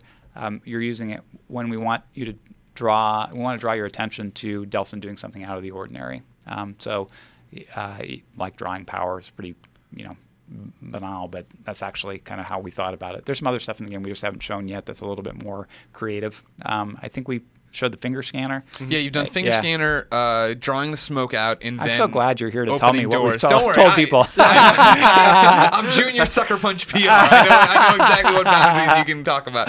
But no, I, I remember when I saw it and I came back and I, Yeah. the finger scanner is the one I bitched about on camera. But the tearing, you know, swiping out to tear open doors. At first, Yeah. I was like, "That's so dumb, Yeti," and then I was like, "But you know." Maybe it's just years and years of tapping X, and that's not much better. I hate tapping X, but I just don't think about well, it you anymore. Do, you do you do get into this sort of trap as a game developer. and We clearly have been in this of using your using the triangle button as the everything else button, right? it's a kitchen sink. You go somewhere and hey, triangle shows up. I must be able to do something interesting right? here. Interact. Okay, cool. So with the touchpad, the thing that we were able to do is we we were able to um, underline physical correspondence between your gesture and the thing you were doing in the game. So if you're opening a door with the touchpad, you're kind of opening the door with the touchpad, right? Yeah. You're just like, well, I'm grabbing it and I'm sliding it open. Or, um, you know, the thing we've shown where you kind of lift up the core on the big RV-looking thing and blast it, blast it away. Right. You, you lift it and hold it, just like Delsin is. Um, that physical correspondence really worked for us in the game. So we looked for opportunities to do that. And if there wasn't an opportunity to do that, then you know we just put it on a button instead. while we're talking about something like this, Brody Williams tweets and he says, "What's the best, most unspoken slash overlooked aspect of Infamous Second Son? A power design feature? Huh, that's an excellent question. There you go, Brody. Uh, let's see. I think that people haven't quite gotten, and they probably won't get until they play the game, how many different ways there are to play the game. Yeah. Because you, you look at it, and especially if you're coming from an Infamous background, you kind of think of it in the way that you played Infamous. But um, there really are multiple ways to approach things. And if you watch people even at Sucker Punch, you'll have people who use the powers that are there in different ways. You'll have uh, people that, that are very much into um, melee system, just running up and getting close, dashing away. You'll have people that really play the karma system hard. Um, that's that's what they focus on. You'll have people that are sniping, playing from a distance. There are lots of different ways to play, um, and uh, and so that's I think the thing that people haven't picked up on yet. And also, you know, we haven't done a great job um, really talking through uh, karma and how that how being a good player versus being an evil player and how that changes your play style. It's one of our big focuses this time. I think we'll do it on the on the uh, on the live stream. We'll be able to play it both ways and talk about that. But that was our big focus with karma this time was. Um, you know, having it change your experience as a player, um, having it not just be a narrative device, but actually change your play style. That if you played as good, you Oh, were actually going to play the game differently than if you played it evil. That your motivations and the mechanical things you were going to do, how you thought about a combat situation, were going to be different. So it's more different than just either shocking someone back to life or sucking them to death. yeah, Right. no, we. I mean, that was that was fun, right? No, that was Uh, great. But, No, don't get me wrong. but it wasn't enough for us, and so that's one of the things we worked hardest on on this game was um, saying, okay, how how, how are we going to change things? How are we going to make it so that on your second playthrough, you actually have a different experience? And we do all the things you would normally expect of. You know, your choices have a narrative impact. You get different missions to play. You get different powers to use as you have in past Infamous games. But we wanted that core combat loop. The hey, there are four bad guys over there. What am I going to do? We wanted your approach to that to actually change, um, and we haven't done a great job of that on previous Infamous games. This this time, I think we nailed it. I think we did a great job on it. I, I really enjoyed, like you said, the the melee stylings, especially like the evolution of melee in Infamous was just extraordinary from the first game where it really was eh, eh, it was eh. pretty bad, and then, and then- and then the second one with Amp was really really good. Yeah. And this one I really liked how like depending on if I had Smoke or Neon equipped, the, the melee attacks are different, you know, mm-hmm. and like I, I really enjoyed that too. And I guess that brings me to my one of the questions I'm most interested in is how did you stumble upon you know we had electricity in, in the first one right and then electricity fire and ice in the second one and now we have smoke Right. and neon You know, like Those and these are and these are awesome. Like how do you Yeah. like how how did you stumble upon these unusual powers? It's uh, it's super interesting. Um, the, I'll give you the um, I'll give you the whole story. So, um, unlike apparently everything else, where I've only given you a partial story. So I'm not gonna half-ass it this time, guys. I'll tell you the real thing. so our uh, this is going to sound sort of uh, goofy, but we started off. Um, we, we knew we wanted new powers uh, in this game. We didn't want to center around electricity this time, um, and so we thought of it as modern elements. You know, it's pretty obvious that you could do fire, ice, air, you know, Right. water, whatever, um, and and there's nothing wrong with that. Um, but that felt a little tired. Um, so uh, we wanted to make that modern, and so we thought about things that are, um, you know, around you wherever you go in the modern world, right? So we'd already done electricity, which is clearly an example of that. But we thought about steel, we thought about you know smoke, we thought about a lot of things that you see. Um, and we tried them out. Um, and what we ended up with in the game, we've shown uh, smoke and neon at this point, were things that you are feel natural, you know, feel like a natural part of the world. That's really kind of core to the infamous um, idea is that this is a real world and it kind of works like the world you're used to. It's just that there are people with superpowers in it. And so having something like that that really feels grounded in, in the real world uh, really helps you kind of buy into that setting, I think. So the hard part though was after we said, hey, smoke, that'd be cool. Everyone is like, uh, that doesn't feel like you're going to kick ass, right? It's like when you're going to blow smoke rings at You're just gonna I mean, choke people and just yeah, go in their like, mouth. Whatever. This doesn't sound like it's going to be that much fun, or at least it doesn't sound like it's going to feel powerful. you got to play the long game with smoke. They're gonna get, they're gonna get cancer in 40 to 50 years. That's right. That's right. You're going to see uh, expected lifespan numbers above their head going down slowly as you puff smoke at them. All right, I've got another two weeks. This guy's going to be dead. So, um, so yeah, and then you'll be able to spend green gems to speed up their demise, right? So, um, so we actually it took a lot of iterations on it, you know, and so for something like smoke, it ends up not just being smoke. We call it smoke, but if you look at it, it's smoke, but then it's all it's smoke plus fire plus ash is really what you end up seeing. That if it's just smoke, and we did some iterations that were just smoke, you're like, well, it's kind of wussy, you know, it just doesn't feel like I'm going to knock somebody over with that. Um, but then once we added in some fire to it, um, and so what you see is kind of a projectile that's fire, but the the what you the more long-lasting part of it is smoke. Then it starts feeling a little bit more powerful, and it makes more sense. So there are other powers that we don't know about that people will just stumble upon in the game. Yes. Awesome. Uh, that's that's very Yeah, yeah, exciting. you know, like we don't know because that with Infamous 2, like you said, knowing so much, like we knew the the, the fire and the ice and like the Yeah, bad and the good and all that, these yeah. kinds. Of, yeah. So it's cool that we're just gonna stumble upon these Yeah, these and- modern elements, as you and and hopefully and and I actually uh, you, you again you've heard the philosophy so you shouldn't be surprised when they pop up. You won't be like oh well what there's like spirit power no there's no spirit power in the game it's going to be something where you're like oh yeah that's all around me uh, I never thought of it as a superpower before but they did something cool with it Trees. You're gonna have tree trees, power. trees. Yeah. Yeah, tree, Yeah, I have green, no green, comment leaf on power, green. Leaf, leaf power. Yes, no, leaf no comment. Like Woodman and Mega Man 2. Yeah, okay, we're not. It's not gonna be like. uh, you mentioned it yourself. You're on a whole bunch of IGN properties today. This, Yeah. the live stream, up at noon. Up at noon, of course, the most casual, top level. Let's talk about Infamous. Yeah. Then the live stream will be talking about the gameplay. Podcast Beyond is the most nerdy PlayStation thing. Excellent. So the question is I is, can do nerdy what are the trophies like in Infamous Second Son?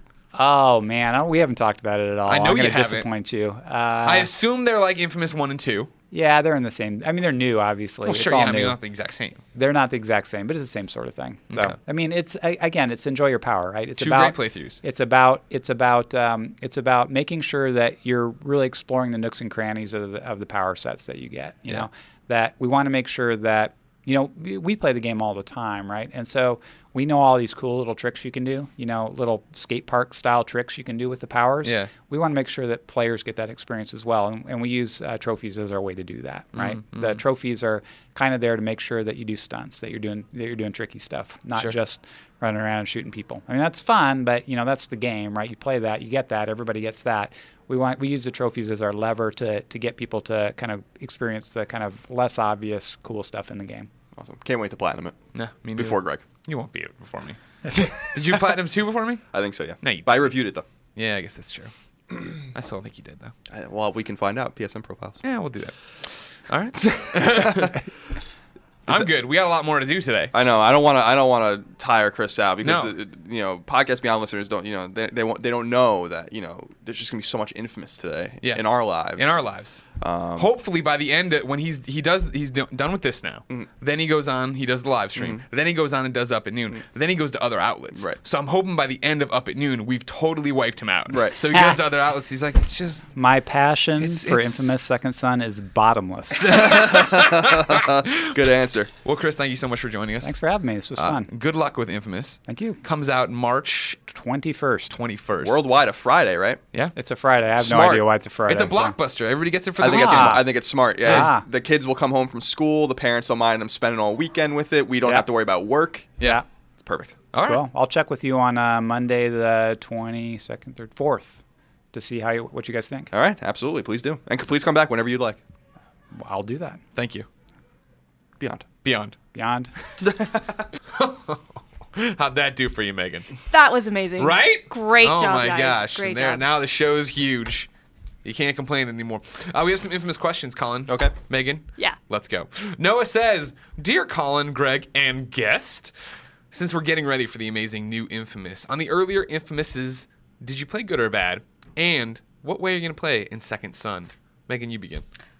I was good, but I always kind of go that way for some reason. Every time I vow I'm going to do the the bad guy sort of thing, I always end up, oh, I really want to help this person. I feel, I actually feel guilty if I don't do the good option. So in Infamous, I actually always choose the good option. Right. Colin, we've platinumed it. Mm-hmm. Obviously, both Infamouses. We, did you go good your first time? Yes. Both times? Yep. Yeah, me too. Right? It's it's like it's clearly you're meant to be. They talk about it being a superhero game. Like you want to do good. When you're doing bad, you're like, man, I'm a dick. Yeah, I have, a, have a digital conscience for sure. Like, I, like you were saying, like I don't Mass Effect or whatever. Like, I always want to be the good guy. Yeah. Um, but yeah, I played it both. The reason you want to wait for the hard playthrough uh, in Infamous games for second is because you have you're more powerful when you're a bad guy, and you, you can just kill things with want and abandon. Just Yeah. not even. So like, if you're playing on hard your second time, it's actually better to play. Um, you know, the expert difficulty. Right. You don't have to like pay attention to not killing civilians or Right. not, you know, restraining people. You just run through. And, And I'll be doing the same thing. We should get the game this week, so I'll be doing the I'll be doing the uh, the same thing, and I can't fucking wait. Those trophies are out now. Yep, they are, and they're out there, and they're not spoilery at all. Yeah. Um, so there's like a bunch of collectible types and stuff like that that were not in the old games. It seems like there's gonna be a lot to do. Uh, I'm super. Oh my god, I'm so excited. Yeah, looking forward to it. Yeah. Can't wait. Uh, Greg, not me, has another question about Infamous. He says Beyond. Beyond. Beyond. The collector's edition of Infamous Second Son is sold out and has been for some time. I got a notification a couple of weeks ago that it was back in stock, but before I could secure it, it was gone. Frankly, I should have pre ordered it long ago, but I didn't, for shame. Do you guys anticipate more being available as we get closer to release? That's a big fat no. Maybe I, I doubt it. I mean, say no. That never happens. No. It sucks. You know, what I mean, like it, it. It's one of the few times where pre-orders matter is when they do the special editions, right, Meghan? Right. You, a- any other game now, it's like there's no sense pre-ordering it. You don't have to worry about it. It'll be in stores. You can get it digitally. What when there's like when they put in a, a special statue. Yeah, That's a when you get statue or an art book or like an audio CD of the soundtrack. Right. So yeah, uh, we'll be unboxing it here on IGN. But yeah, I think you're out of luck, Greg. I'm sorry. I'm very sorry for you. Meghan, do you buy collector's editions? Sometimes it depends on the game. So I think I bought the Mass Effect 3 Collector's Edition. Um, I want to get the Game of the Year edition for Borderlands 2, which I need to get around to. Like stuff like it has to be a special game to me, so I don't get it every single time. Sure. It has to it has to be worth the money. It has to be a game I care about. See, I used to fall for this trap where I do it for the big games I cared about, like DC Universe Online or Right. Infamous Second Son or all these other things. But then I found like I just don't do anything with it. Like Infamous, Infamous, I'm sorry, the uh, Infamous Two, I had that backpack, like, and I still use Right. that once in a while. But that's like the it has to have something in it that is like practical for me. Right. If it's just like an audio CD or the, the statues are always crap. I always want really cool statues, right? Yeah, You get I- it like the the Batman Arkham City one you got, and it's like all plastic. Like, yeah. Yeah, although PlayArts did a really good job with the Yuna and Tidus uh, statues or action figures for Final Fantasy X 10 2 HD remaster. So, Yeah. I but that's one of those things where it's either really good or really bad. It doesn't feel like there's any in between at all. Okay. So- Well, funny you Sorry, I talk had a about- voicemail. I was just listening. Who was it? Uh, just someone about GDC. Okay. Is everything okay? Yeah. Okay, good. Uh, funny you bring up Final Fantasy 10 2. Yeah. We have a question here from M4 Skillshot. He says Beyond. Beyond. Beyond. I own both a PS3 and a Vita. I've never played Final Fantasy before. Meghan, you're a Final Fantasy expert. I've never played Final Fantasy before, and I've decided that I want to buy the remaster of Final Fantasy X and Final Fantasy X-2 as Good my first experiences. With the release being only a week out, I am starting to get really excited. But my problem is that I can't decide whether I should get the Vita version or the PS3 version.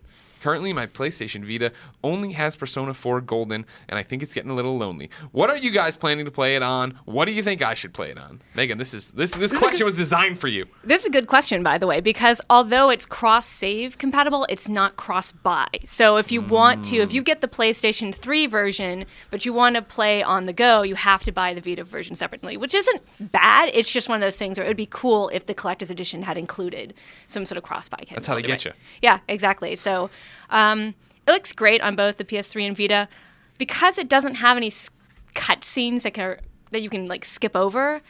I would actually go with the PS3 version just because if you're on the go and you get stuck with this 15 minute cutscene, I mean, you can technically pause it, but if you just you want to level grind, you want to do something quicker, and you can't get past these cutscenes, it's frustrating. Yeah, it really is. yeah.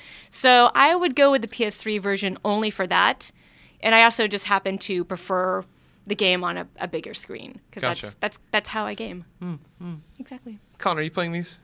You like the Final Fantasy every now and again. yeah, you've- I played. you've I've had soured. Final Fantasy X on Vita for months. Um, I played it for an hour, and I frankly realized that I don't like this game. So like, you know, and I, like I remembered why I don't like this game. So like, it was, um, so I just put it away. Yeah. And I, maybe I'll go back to it one day, but it's just these are not. This is not the Final Fantasy I want to play.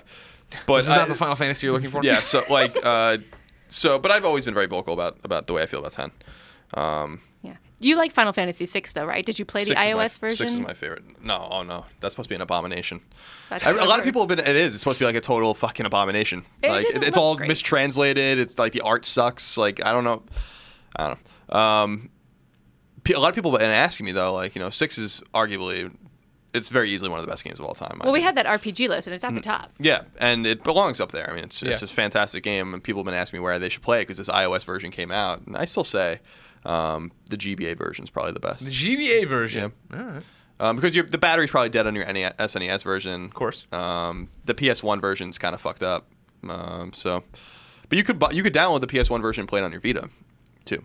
Hmm. Six. You can do that with all of them, right? One, two, not three, four, five, six, seven, eight, nine. Right? Three's not available. I don't think. So No, I think it's only available on the 3DS. yeah. So So buy 3DS. sure. Well, DS. It was a DS. Yeah, it was a DS. I said 3DS. I meant DS.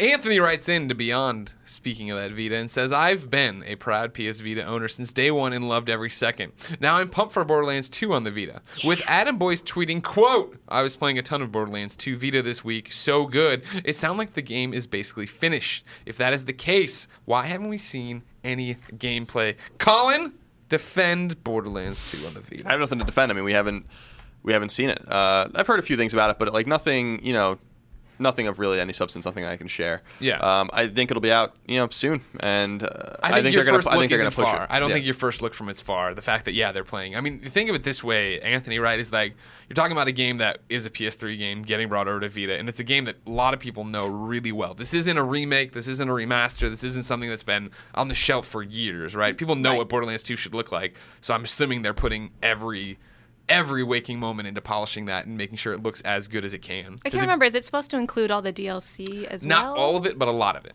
Okay. There's a lot of it it does, but not all of it. There's some stuff that's missing. But it does cross save and bring your stuff back and forth. Awesome. Yeah. So I would think that mainly it's just the fact that they don't want to have a horrible impression out. And I, it, what, what are we talking about for release yet? Have they announced that? No, but I think the, the Still saying it's, it's- spring in yeah, quotes? like the bundle is supposed to come out with the, the PS Vita Slim and Okay. Um, yeah, I think I think you're right. I think that there are expectations with this game. I also think this is a cool game in terms of you know I like Borderlands 2. It wasn't something I got into like you guys did, but Yeah. um, I think it's a really cool game. It's a you know quest based shooting is fucking awesome and, and somewhat unique. Um, but it was an example of a game that people wanted and Sony made happen. And I think that you know Sony funded this game um, and are publishing it in, in tandem with 2K. So it's you know it. I hope it. I hope it's good and I hope it does well because we can maybe get more of these. You know, a lot of people have been talking, for instance, about From Software and Demon Souls and Dark Souls and all these kinds of games. And wouldn't it be cool if Demon Souls 2 came out? Um, and I know Atlus. It was there was this confusing story, by the way, about how. Um, Atlus was like, uh, we can guarantee there'll be no Demon Souls 2. And Yeah, I'm like, you don't own that IP, so how can you possibly, gu- how can you possibly guarantee that? Um, I'm super convinced that there will be a Demon Souls 2, and that Sony realized that they made a huge fucking mistake with, with Right. that original game. Not only not bringing it here, but then letting From walk away and go make you know Dark Souls, which is the same fucking game. Um, so it's just one of those examples where I think like a game like that would be really cool on Vita too, and so maybe we'll get a little taste of some of these console experiences. Yeah, you figure if this could work out, right? This is what we're always talking about is that Sony has to prove the Vita to people. So if they can prove there are these Vita players out there who want their experiences from PlayStation 3 or whatever brought over and have cross save, yada, then people start doing it. If they can sell that game and that game does really well, and there's a, you know all of a sudden people are talking about the Vita positively, well there you go. And if it comes out and it's another, eh, this doesn't work, then it's all shot to hell and nobody cares. And you know, this could be like one of the bigger things for Sony right now as far as the Vita. Oh, it's a huge, it's a huge game, and it might sell like a few hundred thousand copies for them, which would be awesome, you Yeah. know, for them. I mean, that's not a huge success for other companies. Sure. But if it gets that install base up, mm. get my Madden to copy over. That's all I want. Liz writes in and says Beyond. Beyond. So when I first read that The Last of Us was going to become a movie, I was not very happy. I have low expectations for video game movies in general, and I would prefer to play a game by Naughty Dog rather than watch a movie by them. But as time goes on, I'm getting less pessimistic and more excited. Neil and Bruce have always expressed a seriousness about their stories, a quote, creative integrity, if you will. They say they won't tell a story unless it's worth telling. I'm realizing that this movie could actually be good, even great. So, what do you guys think? Are you hopeful, excited for this movie? Thanks, Liz. This didn't make the Roper report. No. But th- what happened is, yeah, they announced this uh, past week that yeah, there's a Last of Us movie in the works. Neil is writing it. Sam Raimi is producing it. Is that right? Or directing it? I forget. Anybody? Ooh, Anybody? not No. the top of Sam my head. Raimi's involved as well. The guy from Spider-Man, the guy from the Evil Dead movies. Um, I mean, knee-jerk reaction, right? Is God really another video game movie? Like, especially after like the Uncharted movie, right? That went nowhere. Oh, that like oh, Marky Mark's involved in this, and then directors keep coming and going on it. But I think this is a different story in the fact that Neil Druckmann, who wrote The Last of Us, is writing this movie. Yeah, so you'd He's think in- it'd be better. They're inv- they're involved from the ground floor. It sounds like they have a collaborative process with what's happening. They're not just cut out. It's not just a property Sony has sold to somebody to option for a script. Sure. But Is they it- still are beholden to the studio, right? Well, sure. But, if they're part of the c- process, hopefully it doesn't just become a zombie movie. People running around 28 days later. But is this the is this the Last of Us like Joel and Ellie? I don't think they've said. Okay. I was Or going is to it say, just in the because it's world? like the best movie I've ever played. Is That's how I describe Right. The Last of Us, because Right. it, it's so cinematic and has such great acting and everything. It's like the, you know, and the gameplay is fun, but it's just like, really, it's known for the acting and the cinematics and everything. So, You keep talking. I'm gonna try to find it here. okay, no, But that's- like, what was interesting is that I think uh, Bruce tweeted the fact that like when everybody obviously was up in arms that they're making this movie, he's like, yeah, there's never been a, a, a good video game movie, right? But there's a first for everything. Like I like the fact that they're taking a shot. Like you know what I mean? Like maybe they're gonna do it. weren't they supposed to do a Mass Effect movie though too? Well, see, but that's and the Gran whole, Turismo and Uncharted. This is why this is why I didn't bring it even up. I'm like, I'm not even convinced this game's Sure. gonna happen. No, I understand that 100. It's, percent it's nice to dream. okay, so it's a Sam Raimi produced The Last of Us movie, uh, but that's the thing is like this is this is the one time where I feel like it's a different story. Is that it's not just that oh there's gonna be a Prince of Persia movie or an Uncharted movie or whatever, and maybe it happens, maybe it doesn't. This time they have the people from the very beginning on board with it. Studio uh, Screen Gems, the studio behind Resident Evil. eh. Sam Raimi though he's down as producers. Screenplay will be penned by Neil Druckmann, who will produce the film along with Raimi.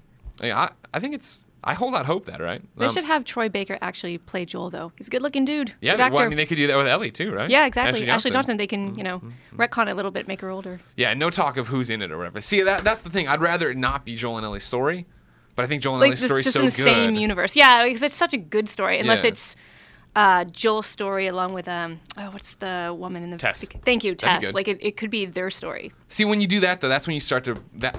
That's when it'll get weird if it's like the uncanny valley thing, right? Of like. You kind of look like Joel, but you're not Joel, and like you know what I mean, because it'll be a guy who looks like Joel but doesn't sound like Troy Baker, or vice versa. Yeah, but it, aren't they supposed to appeal to a wider audience? So people who haven't played the game, they they're going to want to bring in a, a wider audience, right? Like not Sure. just uh, f- I almost said Uncharted fans because for some reason now I'm thinking of Nolan North. I'm thinking of great Get voice Nolan actors. there, yeah, yeah, exactly. exactly.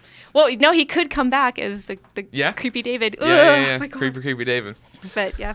I don't know. It's exciting that they're involved with it. I think. I, I, I'm still totally hesitant. Will it ever happen? Who knows? The movie industry is so weird that people buy these scripts and then just sit on them or options for movies. Yeah. But the fact that they're involved, I think, is, is at least promising. Yeah, it's cool. I wish that Neil would just focus on making a sequel. Let him go get famous. Good for him. I'm happy for him. Oh, Yeah, then he Neil's can good make guy. a Superman movie. Uh, yeah, that, that'd be fantastic. Poor Greg, you're still hoping for a good. I- you know, Batman, Superman, that might be the one. Let's not hold out. Um, What else you got?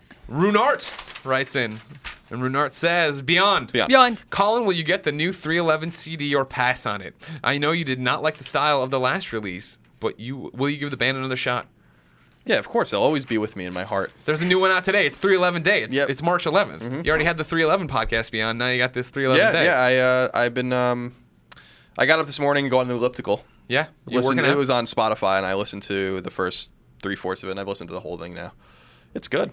It's a good album. Like I, I'm surprised. The- Their old producer Scott Ralston produced it from the '90s, and uh, you can hear it. His fingerprints are all over it, which is cool. So it's not a great record by any mere stretch of imagination. Much better than the abominations they put out in the last ten years, though. Yes. I didn't even know they were still around. To be Oh, yeah. perfectly honest, They'll they had never- that like one album that everybody knows, and then I'm like, that's it. That's all I Amber. know. That wasn't it. The- you're talking about the Blue album, Down, and all mixed up. and all that Yes. stuff. but Amber, it. that was That the- was like the 20 jam. years ago. I know. That's why I'm like, they're yeah, they're still old. around. They're like they're like 45 years old now. And they're- That's they- okay. ACDC's still around. I saw their last concert a few years ago. They're still Really? awesome. Yeah. Oh wow. Yeah, I've been to their concert twice because my, younger brother Patrick is a huge ACDC fan. So That's whenever they're in town, we always try to get tickets. Does the one guy still wear like the little school uniform thing with like the shorts and the tie? Oh yeah, they all they all rock out. Is that what it's supposed to be? I don't even know. Yeah. I just I know don't what he looks I know like. you're Malcolm, talking about, I yeah. think his name is Malcolm Young. I've, I'm, of course, I'm on the spot, so I'm forgetting. It's but okay, don't like, worry. It's yeah. Our final question of the week comes from Aaron.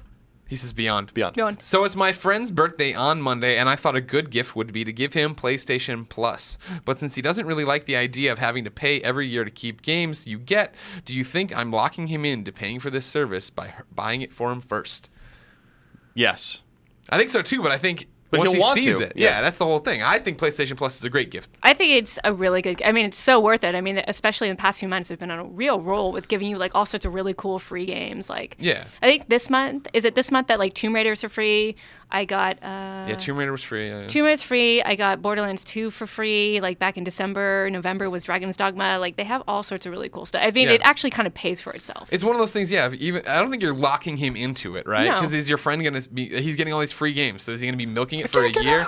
Oh man, I got Yeah. Tomb Raider and I didn't finish it, and I got I got to pay for it again. I'm so close to the scene. No, he'll play what he plays, and then Yeah. either lets it roll over, or yeah, he's back on board. yeah, he doesn't I mean, have to re-sign up for it. He should though.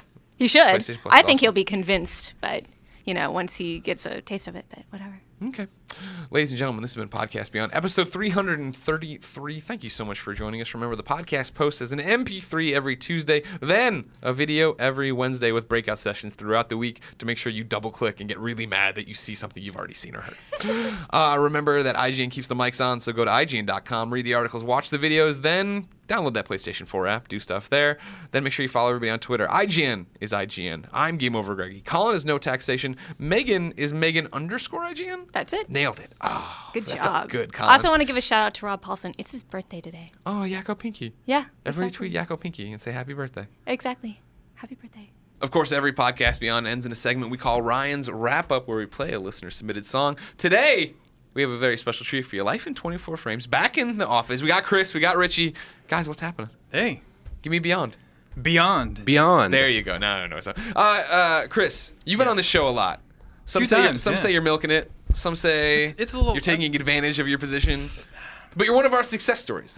Trying. A fan listening to this show has a band in a dream, starts submitting songs for Ryan's wrap up. Then things start going your way. Th- things just start working, man. What's happening right now? So, okay, we have a record, obviously, that we've been working on forever. It's been done for a long time. Um, it's kind of been in limbo. We've pitched to a few labels, and we found out that it's probably not the way we want to go. No labels. No labels. I don't think Independent. so. Yeah. And uh, I watched the show Nashville, so I kind of get the record Yeah, scene yeah, now. Don't worry. go. So um, we've been thinking about the the it's done. It's complete. It's been complete. Um, we've been thinking about the best way to get it to everyone, and since the Beyond fans and everybody has been so good to us, we've decided uh, we're just gonna give the record away. Yeah. It's free. It's gonna be free. That's awesome. So uh, the way we're going to do it is everybody who's a lot of people have already subscribed to the email list. Um, anybody who is subscribed will get an email with a copy of the record when? um, by the end of the week. Oh, wow. To Okay. give people a chance to um, sign up now. Sure. Anybody who wants to sign up uh, can sign up. They can sign up on our website, lifein24frames.com. Okay. Um, just go there. All you got to do is put your email address in. That puts you into the uh, system, and eventually the record actually comes out on the 29th of this month, which is actually uh, when we're playing next in Sacramento. So if you're in Northern California area, Sure. we're gonna be playing at uh, Assembly. Assembly. Okay, we'll be playing That's at why Assembly. Richie came along. Yes. the details, man. um, so we will be playing at Assembly. That's when the record actually comes out. Anybody who wants it now, though, even if even if you haven't subscribed to the email list, just email us Okay. band at lifein24frames.com, and I will gladly send you a link to download it. Oh, wow. And we have it in all different varieties, however you like it. If you're one of those flat guys who likes the really high quality audio and you want like that 600 megabyte file, Yeah. I've got it. MP3s, streams. Uh, we are looking into. Um, eventually, it will be up on iTunes, so it, Yeah. will, it will be available for purchase. And the only reason we're putting it on iTunes is so people, everybody streams now, you know, Yeah. like Spotify and Jerks. And Yeah, yeah. Um, people who want it there will be able to get it there. So you don't necessarily have to put it on your phone or whatever your device is. Okay. Your Zune. Um, Nobody's using the Zune anymore. Nobody uses Hilary Zune anymore? Goldstein was the last person to use Okay. Zune. He's gone. That's it. Yeah. So it will be free. Awesome. Um, nine tracks. Uh, anybody who wants it, like I said, email us now. We'll send it. Okay. Especially uh, the Beyond Nation. Everybody's been so good to us, and we're so appreciative of it. We're proud of you. Um, yeah, thanks, man. You've done good things. And um, You're not like this Jimmy Champagne guy not doing nothing. Speaking of Jimmy Champagne, Chris Way. we have a podcast that we do. Me, Mr. Champagne, not Mr. Champagne, Not Mr. Champagne. Sorry. Jimmy Champagne. Jimmy Champagne Yeah. and, and my buddy Anthony uh, do a weekly podcast where we talk music and stuff. It's called 36th Man. Mm-hmm. And you can subscribe to it on uh, iTunes and the website, 36thman.com, 36thman.com. Um, and we talk about music and the writing process and that sort of stuff. We also talk about games. You've been on. I've been on once or twice. Um, so, yeah, uh, you can check it out there if you want the album. It's free. It's Yeah. going to be free. Uh, and we're going to be playing a lot this summer, this spring and summer. So uh, keep up with Twitter, which is at Life in 24 Frames, uh, the Facebook page, which is facebook.com backslash Life in 24 Frames, and our website, which is lifein24frames.com. Got it. You can just Google Life in 24 Or you can Google. Probably find it. When I named this band, I decided I wanted something that was going to be you Google it and that's all you get. You Google Alright? it. You Google it. Yeah. And it's 24 frames. There's one other dude that has this blog called Life in 24 Frames a Second. That's not us. Don't go. Well, you can go there. We should go there and take it over. I'm, I, Go I'm- there and just post Yep. on all his blogs. Where can I get the album? Where's Yeah. the link? When are you touring? We're in Sacramento. Like Where's when Troy Richie? played with us, and we were getting emails like Troy's band. Yeah. Tell Troy I said hi, and he's great in that game. Um, so yeah, Great. that's that's the plan. We're proud of you. We're excited to get it out there. What track did you bring today to end the end the Uh, show? we brought. Do you remember what number track this is? It's called Angels. I think it's the fifth track on the record. Okay. Um, and it hasn't been played, hasn't been heard yet. Mm, so this is a, this is exclusives. a first. All right. And um, because it's free, share it. Give it to everyone you know. We need everyone's help with. We just we created the music so everybody can hear it, not necessarily to make money doing. it. Right. So spread it. If you like it, give it to all your friends. Burn copies. We don't care. Put it on torrent. Whatever you want to do. Okay. Um, it's free. So Sounds do with, good. Do with it what you will. Well, guys, thank you so much for coming in. Thanks for having us. Congratulations. My eye's starting to wig out for some reason. Oh, God, I'm dying. This is my last podcast ever. Well, at least with one eye. Uh, ladies and gentlemen, here it is Angels from Life in 24 Frames. Beyond. Beyond. Beyond. I saw the world in disbelief. I hear sirens making their plea. Always have I wanted